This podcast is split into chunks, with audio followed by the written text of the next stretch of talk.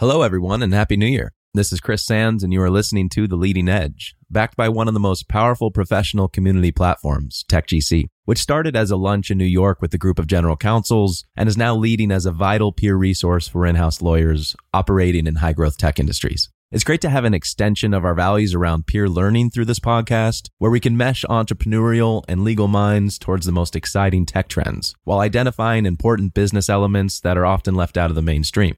Today is part three of the blockchain series. The earlier parts in the series discuss blockchain as the third evolution of the internet and blockchain's emergence through an unstable global financial system. In today's episode, we will discuss the path to blockchain usability through community. I'm joined by Brynly Llyr, the general counsel of Celo, which is a full stack blockchain platform that makes financial tools accessible for anyone with a phone.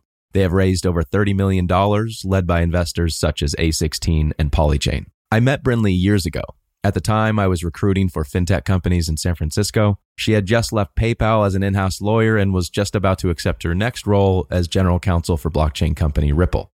Back then, I shared with her my idea of starting a podcast. And though quite delayed, it's really great to come full circle and see how much Brynly has immersed herself into the world of crypto. One of the many things I've admired about Brynly is her emphasis on integrity in her work. So without further delay, let's go to my convo with Brynly Llyr. Brynly, it's an absolute pleasure to have you on the podcast. You know, I like this idea of product zeitgeist fit. I think A16 may have coined this, and it's the idea of a product fitting into a larger macro trend. And one of these trends we could say is crypto and blockchain. And you know it's a zeitgeist because despite any real adoption, it has been a rising focus over the last decade.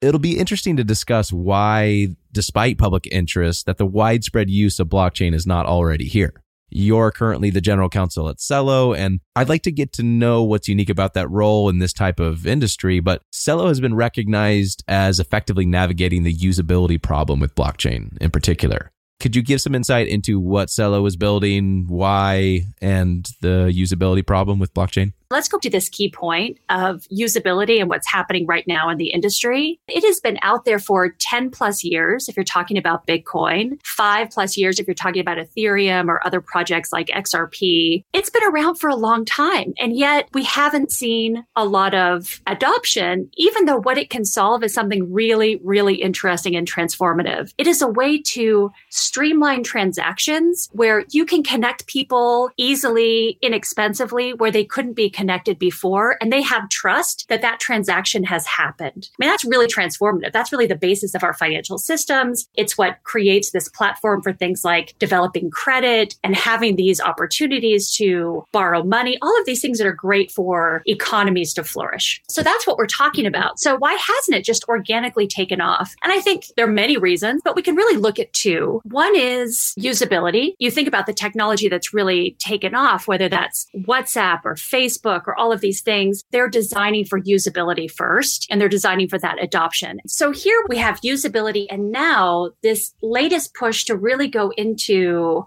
how we can make this technology accessible to individuals using a smartphone. And this is part of the mission of Celo? So the project that I'm working on now, Celo, it is looking at a full stack blockchain solutions, but there's something else that we work on, and that is an application layer. So we're really thinking about that last mile, that delivery. How do you get people to understand and to be able to use this technology and not only to use it, but to make it their own? And if I wanted to add code to the platform, how does that really work effectively? The coding is it's open. So a request to change the code can come from anywhere. It will go through an on-chain governance process. It will be implemented or not depending on what the group wants to do and how they vote. So that's the first thing in terms of ongoing coding. That's really a community driven exercise and it's community driven in order to be able to vote and to make contributions. Of course, you need to have some skin in the game. That means you have to hold some of the native asset. These become the really interesting parts of the system where you think about how do you incentivize the different stakeholders? How do you make sure that you are encouraging good behavior and disincentivizing bad behavior? So there's a whole economics part of it, behavioral economics part of it that's built in. So the coding, that's collective. How someone might engage with that blockchain, it's going to be different. Some people may just want to use a stable value asset as a medium of exchange. They want to have a mobile first experience where they're sending money back and forth. They're paying for things. They're really just using it. And then you think about about in that community. You could also have folks that want to build applications on top of this platform, and they're free to do that too because it's all open. So I want to touch on something you just mentioned, which is stable value assets.